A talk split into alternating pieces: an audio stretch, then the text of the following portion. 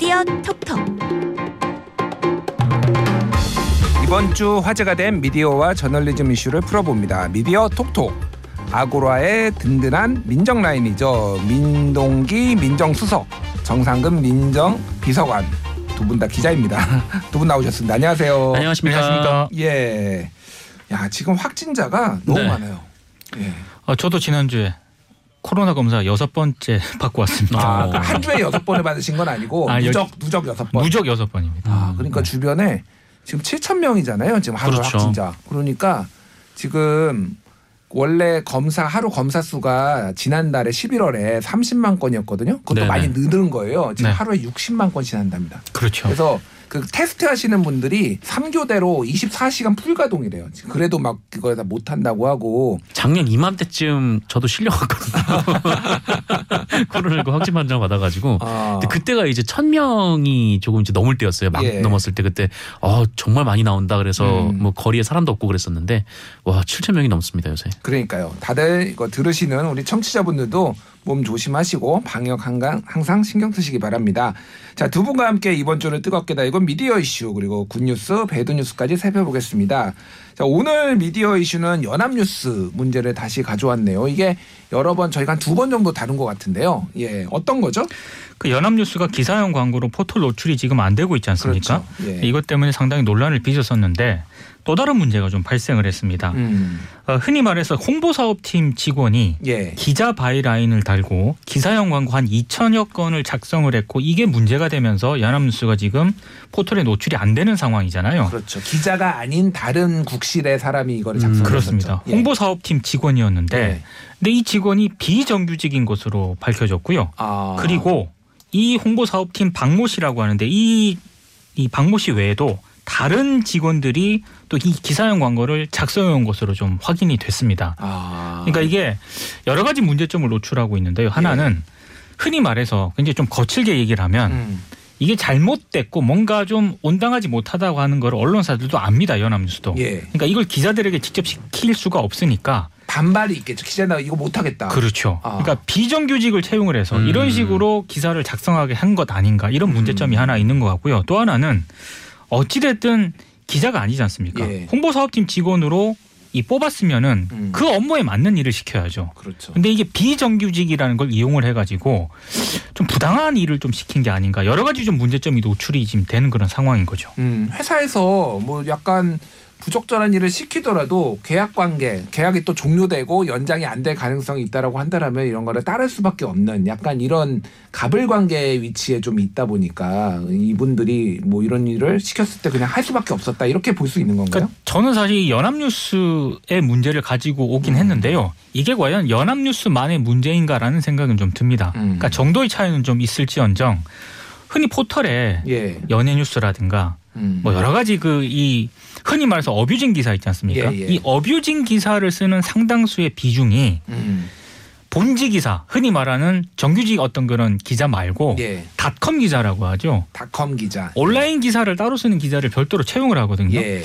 이게 연합뉴스만의 문제는 아니고 연합뉴스는 기사형 광고 때문에 문제가 빚어졌지만 음. 다른 언론사들도 정도의 차이는 있을지언정 음. 포털에 전송하는 기사를 따로 쓰는 음. 흔히 말하는 기자를 따로 뽑고 있거든요. 예, 예. 그러니까 자유롭지 않다 다른 언론사들도. 모든 언론사도. 예, 저 이런 생각을 좀 해봤습니다. 그 정상 기자님이 이런 거 좀 많이 아실 것 같은데 제가 딱 듣는 순간은 이를테면 우리가 예전에 위험의 외주화 이런 얘기를 했잖아요. 네.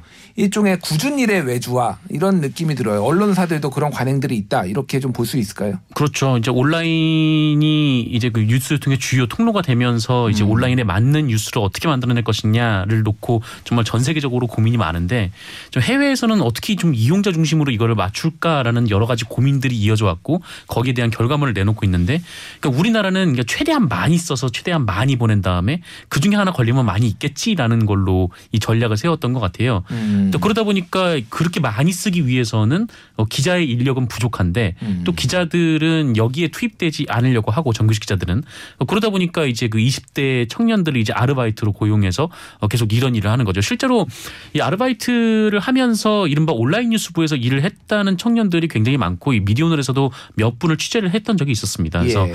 이분들을 그러니까 언론사가 이렇게 고용해서 마치 이제 스낵 뉴스를 만드는 사람을 어, 노동자도 스낵으로 취급하는 좀 그런 아. 행위들을 좀 반복해 왔는데 예. 이 문제가 지금 뭐 그 예전에 이제 어뷰징이 굉장히 극심했을 때 포털에서 예. 그때가 이제 특히 심했는데 뭐 최근에는 좀 덜하다고는 하지만 뭐 고쳐지지 않고 그러니까 음. 기자들이 피하는 그 기자들이 안 하려고 하는 것들을 어 이렇게 좀 20대 그 청년들을 아르바이트를 쓰면서 뭐 온라인 뉴스부라든지 좀 이런 식의 이름으로 어 이제 대체를 하려는 좀 그런 움직임들이 좀 있는 것 같아요. 그러니까 저는 좀 예. 씁쓸했던 게 지금 대선 후보들한테 언론사들이 20, 30대를 위한 어떤 그런 정책들이라든가 음. 요 배려 같은 걸 많이 해야 된다라고 계속 주문을 하잖아요. 예, 예. 기사도 많이 쓰고 비판 기사도 굉장히 많이 씁니다. 음. 그런데 정작 언론사들이 20, 30대 흔히 말해서 젊은 청년들을 음.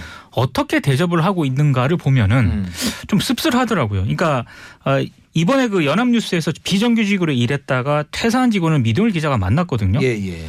어, 이 전직 직원이 뭐라고 얘기를 하냐면 그러니까 연합뉴스가 국가기관 통신사다 보니까 국가기관 통신사가 20, 30대 청년들을 이렇게 소모품 취급하는 게 비윤리적이라고 생각한다. 이렇게 얘기를 했습니다. 음. 비정규직이다 보니까 퇴직금 안 줘도 되잖아요.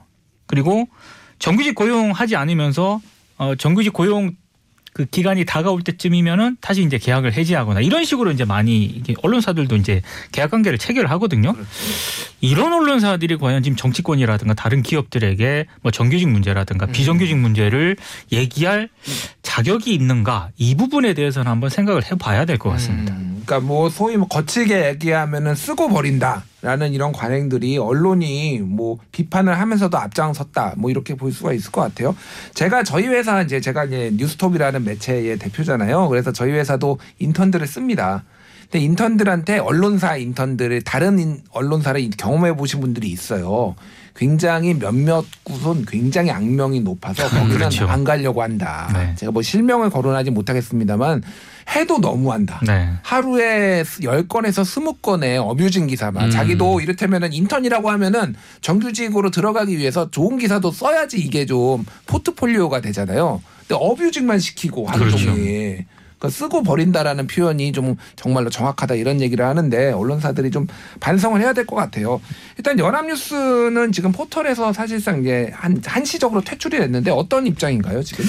그러니까 연합뉴스가 원론적인 입장을 내놓았습니다. 이게 뭐냐면 이 법이 정한 테두리 있지 않습니까? 예. 법적으로는 크게 문제가 없다라는 입장이거든요. 그 당연히 문제가 없겠죠. 왜냐하면 음. 계약직 비정규직 인력 채용할 수 있고요. 그리고 파견 근로자 인력 채용할 수 있지 않습니까? 그런 식으로 인력을 운영하고 있기 때문에 법적으로는 크게 문제가 없다라고 이- 입장을 밝혔는데 예.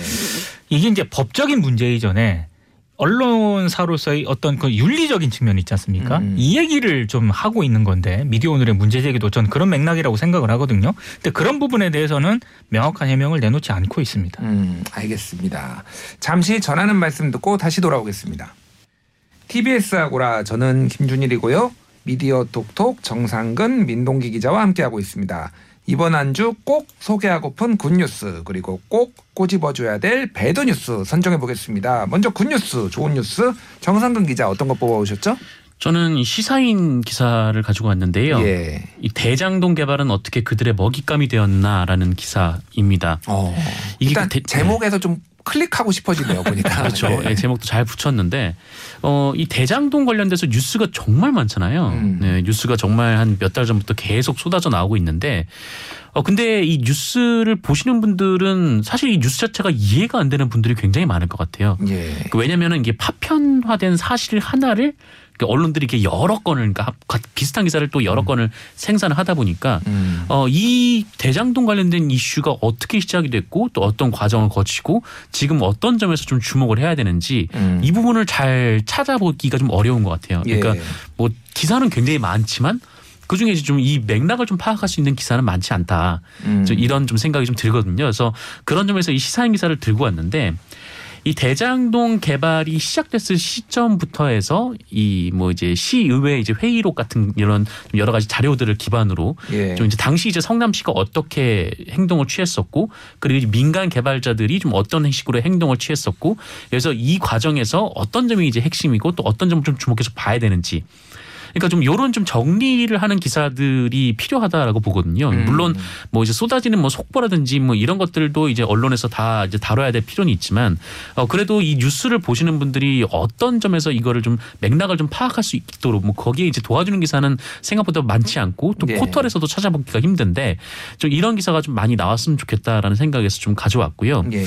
어 그리고 참 우리나라에서 이 주간지 시장이 점점 안 좋아지는데 그렇죠. 하락세인데 이게 정말 어, 시사인의 이런 기사는 이 주간지 기사의 좀 매력을 볼 수 있는 그런 기사가 아니었나. 음. 그러니까 좀 호흡을 좀 길게 가지면서 좀 한 주의 이슈를 좀 정리해서 볼 수 있는 좀 그런 점에서 이런 좀 그 주간지 혹은 이제 월간지 그런 시장들도 계속 좀 어, 좀 살아남고 혹은 이제 뭐 포털에서 어, 혹은 이 온라인에서 좀 어떻게 살아남을 수 있을까에 대한 좀 고민도 좀 있었으면 좋겠다는 생각도 듭니다 한편으로는. 맞습니다. 지금 사실 엄청나게 많은 기사들이 매일 쏟아지 고 있잖아요. 그렇죠. 뭐 대장동뿐만이 아니라 그래서 우리는 정보 과부하 시대에 살고 있다라고 해도 과언이 아닌데 이거를 정리만 잘해줘도 사실은 굉장히 좋은 뉴스들을 생산해낼 수 있잖아요. 근데 언론사들이 특히 일간지들은 네. 그런 거를 좀 등한시하는 것 같아요. 어떻게 보세요? 특히 이제 포털로 뉴스 수용자들이 뉴스를 많이 소비하잖아요. 음. 그러다 보니까 이게 이제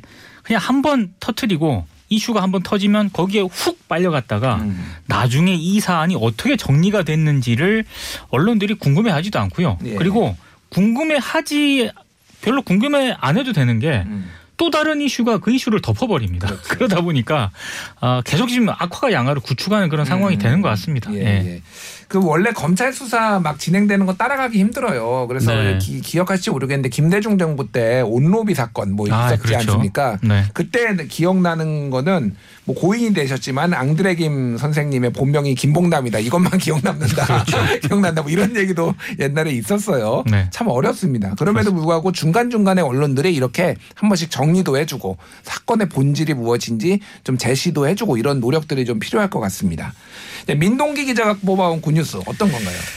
한겨레가 12월 6일에 보도한 기사인데요. 제목이 김용균 죽음 재판에선 원청 위험하게 일하라 한 적 없다 이런 제목의 기사입니다. 음. 정상근 기자가 good news로 이 가져온 뉴스는 워낙에 많은 이슈들이 터지니까 이걸 잘 정리한 그런 기사였잖아요. 근데 저는 잘 정리한 기사도 중요한데 또 중요한 기사가 이게 지금 제대로 되고 있는가를 체크하는 기사도 굉장히 중요하다라고 음. 보거든요. 예, 예. 김용균 3주기 때 많은 기사가 굉장히 쏟아졌습니다. 그런데 예. 제가 이 기사를 이 굿뉴스로 원픽한 이유는 업무상 과실치사 공판을 취재를 했더라고요. 어. 그러니까 사고가 발생을 했고 예. 정치권과 정부가 여러 대책을 내놓지 않았습니까? 그때 언론들 어마어마하게 보도했고 주목을 했거든요. 그리고 검찰 수사할 때도 검찰발 기사가 많이 쏟아졌습니다. 근데 지금 어떻게 진행되고 있는지 기억하는 분들 아마 별로 없을 겁니다. 그럼 일단 재판이 진행 중인 것 자체를 모르시는 분들이 대부분일 음, 것 같아요. 그렇습니다. 예. 저는 그게 일단 놀랐고요. 더, 더 놀란 것은 이 원청 있지 않습니까? 음. 이 원청이 재판 과정에서 자신들은 큰 책임이 없다. 이 죽음, 김영규 씨 죽음과 관련해서 음. 이런 입장을 계속 유지를 하고 있다라는 겁니다. 발전소 측이 발전소 쪽에서. 예. 예. 그러니까 그 자체도 충격인 거고요. 왜냐하면 검찰 수사를 받을 때는 일정 부분이라도 자신들의 책임이 있다라는 그런 진술을 한 보도가 나왔었거든요. 예, 예. 근데 재판이 진행되는 과정에서는 입장을 완전히 바꿔버립니다. 음. 그러니까 지금 이 상황 자체가 어, 여론이 이 사안을 주목했을 때는 어, 이 원청에서도 자신들의 일부 책임을 인정하는 듯한 그런 발언을 했지만 예. 어, 수사를 받을 때 지금 여론이 이 사안에 대해서 크게 주목을 안 하고 있잖아요. 음. 더더군다나 재판 공판 같은 경우에는요 언론들의 관심도 검찰 수사를 받을 때는 굉장히 많은 주목을 하는 반면에 예. 이게 재판으로 넘어가게 되면 일단 기자들 관심이 뚝 떨어집니다. 음. 그러다 보니까 어떻게 진행이 되고 있는지 원청에서는 어떤 주장을 하고 있는지 이런 부분들에 대해서 관심이 적기 마련이거든요. 예, 예. 한겨레가 이 공판 과정을 쭉 취재를 하면서 아, 원청은 크게 책임 의식이라든가 이런 거를 안 느끼고 있다라는 점을 이 김영균 3주기를 음. 기념을 해가지고 제가 봤을 때 이 좀 문제 제기를 한 것 같습니다. 그리고 예. 정말로 제가 좀 씁쓸했던 거는 이제 곧 21일에 결심 공판이 열리거든요. 예, 예. 근데 지금과 같은 어떤 원청의 입장이라면은 책임은 물론이고 최소한의 재판에서 반성하는 모습도 보기 힘들 것 같다라고 한겨레가 이게 지적을 하고 있거든요. 음. 하, 이 언론의 역할이 어떤 역할을 해야 되는가 이 부분을 좀 많이 느끼게 한 그런 기사였습니다. 예. 이게 또 이제 상징적으로 보여주는 게 이 김용준 씨 사건이 벌어지고 나서 이 발전소 측이나 여러 군데서 이 비정규직들을 정규직화하겠다 네. 이런 약속들을 내걸었는데 지금 그 약속이 거의 이행이 되지 않았다 이런 그렇죠. 일부 언론 보도도 있었어요. 그러니까 일부 소나기만 피하고 보자 이런 어떤 행태들이 보여지는데 정상환 기자는 어떻게 보십니까? 또 언론이 소나기를 내리니까 소나기만 피하고 보자라고 맞아요. 네, 아, 그렇게 예. 하는 건 아닌가 생각이 좀 듭니다. 그러니까 저는 한겨레 이런 좀 공판을 그 어떤 이제 사건 에게 끝까지 추적하는 기사가 굉장히 좀 중요하다고 보는데 우리나라는 어떤 사건을 취재 취재를 할 때 기자들이 그 사건을 따라다니는 게 아니라 검찰이나 경찰을 따라다니면서 취재를 하는 것 같아요. 그래서 그렇죠. 거기서 그냥 다음 단계로 넘어가면 그냥 손을 놔버리는. 그래서 우리나라도 좀 이렇게 뭐 외국의 이제 기자들처럼 어떤 사건이 있으면 그 사건을 하나를 좀 집중적으로 뭐 팀을 구성해서 그러니까 출입처가 아니라 팀 단위로 그 사건을 집중적으로 파고 들고 여기서 사회적인 문제점을 끌어내고 그 다음 얘기를 할 수 있는 좀 그런 식으로 기사를 써야 기자 자신도 되게 발전할 수 있는 거 아닌가. 음. 네 그런 생각이 듭니다. 맞습니다. 이게 사건 중심 어떤 완전 굉장히 이슈 중심으로도 좀 취재를 할 필요가 있어요. 그래서 그 독립 언론 이제 뉴스타파에 그런 시도들이 있는데 예를 들면은 그 김성수 기자라고 있는데 그분은 세월호만 지금 7년째 아, 네. 그렇죠. 하고 있거든요. 네. 그러니까 새로 기자가 바뀌면은 처음부터 공부하려면 너무 어려워요. 맞아요. 이슈들이 네. 많은데 근데 그런 식으로 좀 담당을 오랫동안 하게 되면은 굉장히 전문성도 생기고 뭐 못 보는 어, 오히려 기자가 더 전문가처럼 이렇게 할 수 쓸 수가 있거든요. 그런 것들이 언론들이 좀 해야 되는 거 아닌가 그리고 김용윤 씨에 대해서도 주목해야 되는 거 아닌가 지금 앞으로도 언론들의 관심과 어떤 보도 기대해 보겠습니다. 자 나쁜 뉴스 선정해 보도록 하겠습니다. bad news 정상근 기자 어떤 거 뽑아 오셨죠? 네, 저는 데일리안 뉴스를 가져왔는데요. 음. 어, 제목이 이 시국에 문재인 대통령 호주 국빈 방문 비판이 잇따라. 아. 라는 제목의 기사입니다. 근데 이 시국은 지금 현재 이번 주 이 시국인 거죠, 그러니까. 네, 12월 8일에 나온 기사니까 네, 그렇죠. 최근이네요. 최근이죠. 예. 아, 이 시국은 그러면은 코로나 확진. 네, 코로나 확진의 이제 오미크론이 지금 세계를 휩쓸고 있는데 예. 어, 좀 이런 때 이제 호주에 가서 그러니까 대통령이 외국에 나가서 음. 어, 또 이제 뭐 방역에 좀 위험을 초래해야겠냐라는 지적이에요. 어, 저는 뭐잘 비판이 잘 이해가 안 가지만 어, 그래도 뭐 우리나라의 뭐 그 방역이 중요하니까 어, 해외에 나가지 말아야 된다. 어, 뭐 그 정도로 받아들인다고 치는데 아니 근데 저도 그 기사를 유심히 봤거든요. 외교의 일도 모르는 그런 기사가 아닌가. 그러니까 뭐 외교 이게 다 떠나서 오케이 뭐 이거 알겠어요라고 이제 치는데 문제는 어 그 전전 날이에요. 어 이재용 오늘 밤 UAE 출장 글로벌 현장 경영 박차라는 기사를 쓴 겁니다. 그렇죠. 저는 이 기사가 정말 이해가 안 되는데 왜냐하면은 아. 호주에서는 오미크론이 발생하지 않았고요. 예. UAE에서는 오미크론이 발생을 했어요. 그렇죠. 아, 오 그런데 아랍에미리트. 네, 아랍에미리트. 네. 예, 예. 그런데 UAE에 가는 이재용 부회장은 글로벌 현장 경영을 위해서 가는 거고 음. 호주의 외교 문제로 가는 문재인 대통령은 왜 이 시국에 가야 되느냐는 비판을 받는 어, 대체 이 기준은 무엇인가라는 좀 의문에서 이 기사를 배드뉴스로 아니, 가져왔습니다. 그리고 예, 예. 국빈 방문이라고 하는 게 일단 초청 주체가 호주고요. 그렇죠. 그리고 이 국빈 방문을 하기 위해서는 양국 사이에 실무진들 사이에 음. 엄청나게 오래전부터 논의가 아, 이루어질 수밖에 없습니다. 음. 그러니까 이거는 그렇게 단순하게 이렇게 바라볼 문제가 전혀 아님에도 불구하고 어, 그 기사를 왜 그렇게 썼을까 저도 의문이 좀 들긴 하더라고요. 음. 그러니까 이게 국빈 방문이 조금 굉장히 방금 말씀하신 높은 그건데 이를테면은 정상 방문에는 국빈 방문, 공식 방문, 실무 방문 뭐뭐 요런 그렇죠. 등급들이 있죠. 그래서 국빈 방문은 예전에 박근혜 대통령도 영국 국빈 네. 방문하고 그랬을 때 굉장히 언론들이 주목을 많이 했거든요. 이거를 일방적으로 뭐 무슨 전쟁이 나지 않는 이상 일방적으로 깨는 거는 굉장히 큰 외교적 결례고 네네. 일단 외교를 하러 가는데 이거를 마치 놀러 가는 것처럼 해외 여행 가는 것처럼 이런 그렇죠. 식으로 언론이 보도를 한다라는 건 좀 황당하고 게다가 이재용이 하면은 박차, 문재인이 하면은 외유, 뭐 이런 이게 좀 말도 안 되는 시각을 가진 것도 좀 이해가 안 되네요. 그리고 예. 참고로 호주 같은 경우에 코로나 19가 확산이 될때 음. 가장 강력한 이 봉쇄 조치를 취한 나라 가운데 하나거든요. 예. 네네. 근데 그런 나라에서 어, 한국의 대통령에게 국빈 방문을 초청했을 정도면은 음. 이미 그런 문제는 이제 사전에 다 정리가 됐다는 그런 얘기인데 음. 오히려 데일리안이 취재를 해야 할 쪽은 호주 정부 쪽이 아니었을까 이런 음. 생각을 해보게 됩니다. 음. 네. 그러니까 이게 이 기사에 댓글을 소개를 했는데 그 국민은 코로나로 생계를 위협받으며 하루하루 살아가는데 대통령은 해외 여행 간다라는 댓글이 달렸다라는 거를 보도를 했거든요. 네네. 근데 이거는 잘못된 시각이잖아요. 그럼 이거를 보도를 하지 않거나 이건 잘못된 거라고 언론이 보도를 해주는 게 정상적인 거잖아요. 그러니까 놀러 가는 게 아닌데. 그렇죠. 그러니까 이런 식으로 그러니까 그 예전에 이- 그 국민의힘의 이준석 대표가 방송에 나와서 이런 뭐 명언까지는 아닌데 말을 남겼죠. 억까하지 말자. 네. 억지로 까지 말자. 진짜 좀 적당히 했으면 좋겠습니다. 예. 민동기 기자가 골라온 배드 뉴스 어떤 건가요? 굳이 긴 설명을 필요로 하지 않는 그런 기사고요. 예. 제가 어지간하면 제목을 좀 설명을 해 드리면 좋겠는데 음. 어, 이 기사는 제목을 제가 소개해 드리지 않겠습니다. 아, 제목은 소개 안 하겠다. 어디가 쓴 건지는 얘기를 해 주셔야 되죠. 위키트리가 쓴 기사고요. 위키트리. 네. 그 조동현 서경대 군사학과 교수와 관련된 그런 기사입니다. 음. 가로세로 연구소 측의 어떤 그런 그 입장이라든가 이걸 바탕으로 쓴 기사인데 어, 12월 6일에 보도한 기사거든요. 예. 예. 어, 좀 이런 생각을 좀 해봤습니다. 이 내용은 이렇습니다.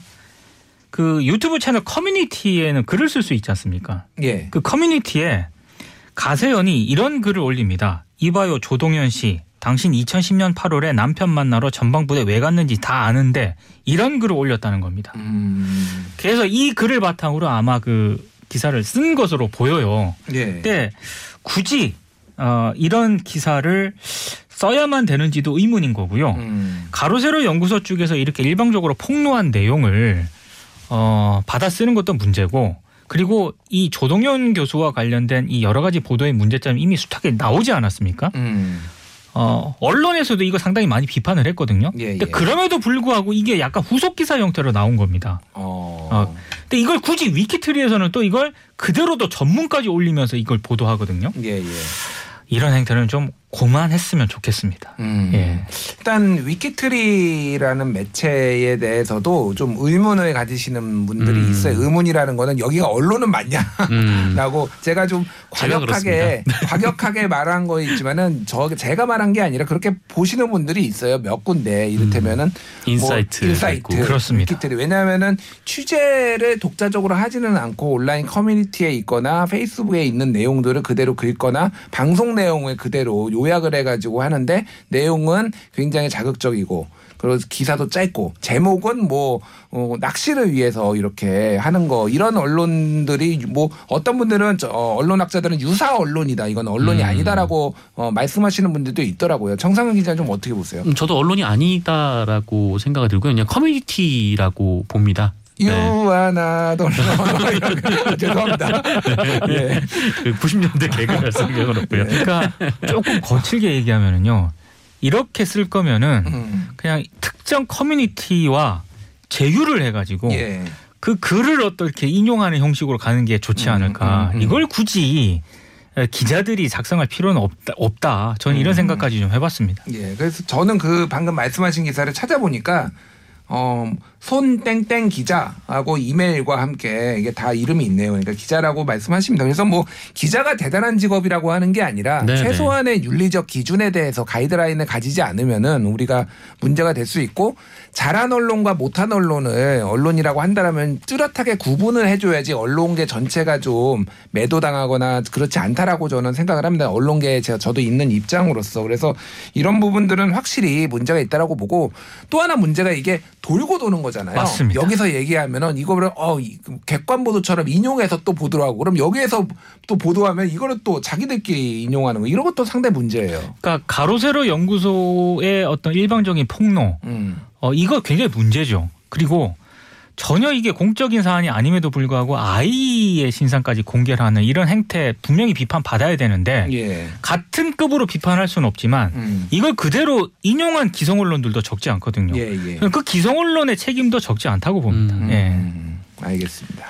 좋습니다. 뭐 저도 뭐 어쨌든 이 과, 과거에 이제 언론중재법 개정안이 이슈가 됐을 때 그 언론계에서 주장했던 이유 중에 하나가 이 가짜 뉴스는 유튜브에도 굉장히 많은데 왜 예. 유튜브는 안 하고 언론에만 하려고 하느냐라고 주장을 했었는데 어 저는 좀 가세현의 이- 이런 행위라든지 또 그와 비슷한 좀 여러 가지 행위들을 봤을 때 어 저는 그런 법들이 또 필요하다라고 생각을 하는 편입니다. 음. 뭐 그렇다고 해서 뭐 언론은 여기서 완전히 배제돼야 된다 뭐 이런 생각을 하지도 않지만 음. 예. 어쨌든 좀 이런 부분에 대해서 그러니까 뭐 누군가의 일방적인 신상을 공개하고 또 뭐 그런 경우가 또 아이일 경우 그러니까 미성년자일 경우 여기에 대해서는 좀 강력한 좀 처벌할 수 있도록 좀 국회가 좀 법에 대해서 좀 논의를 해야 되지 않나. 예. 네.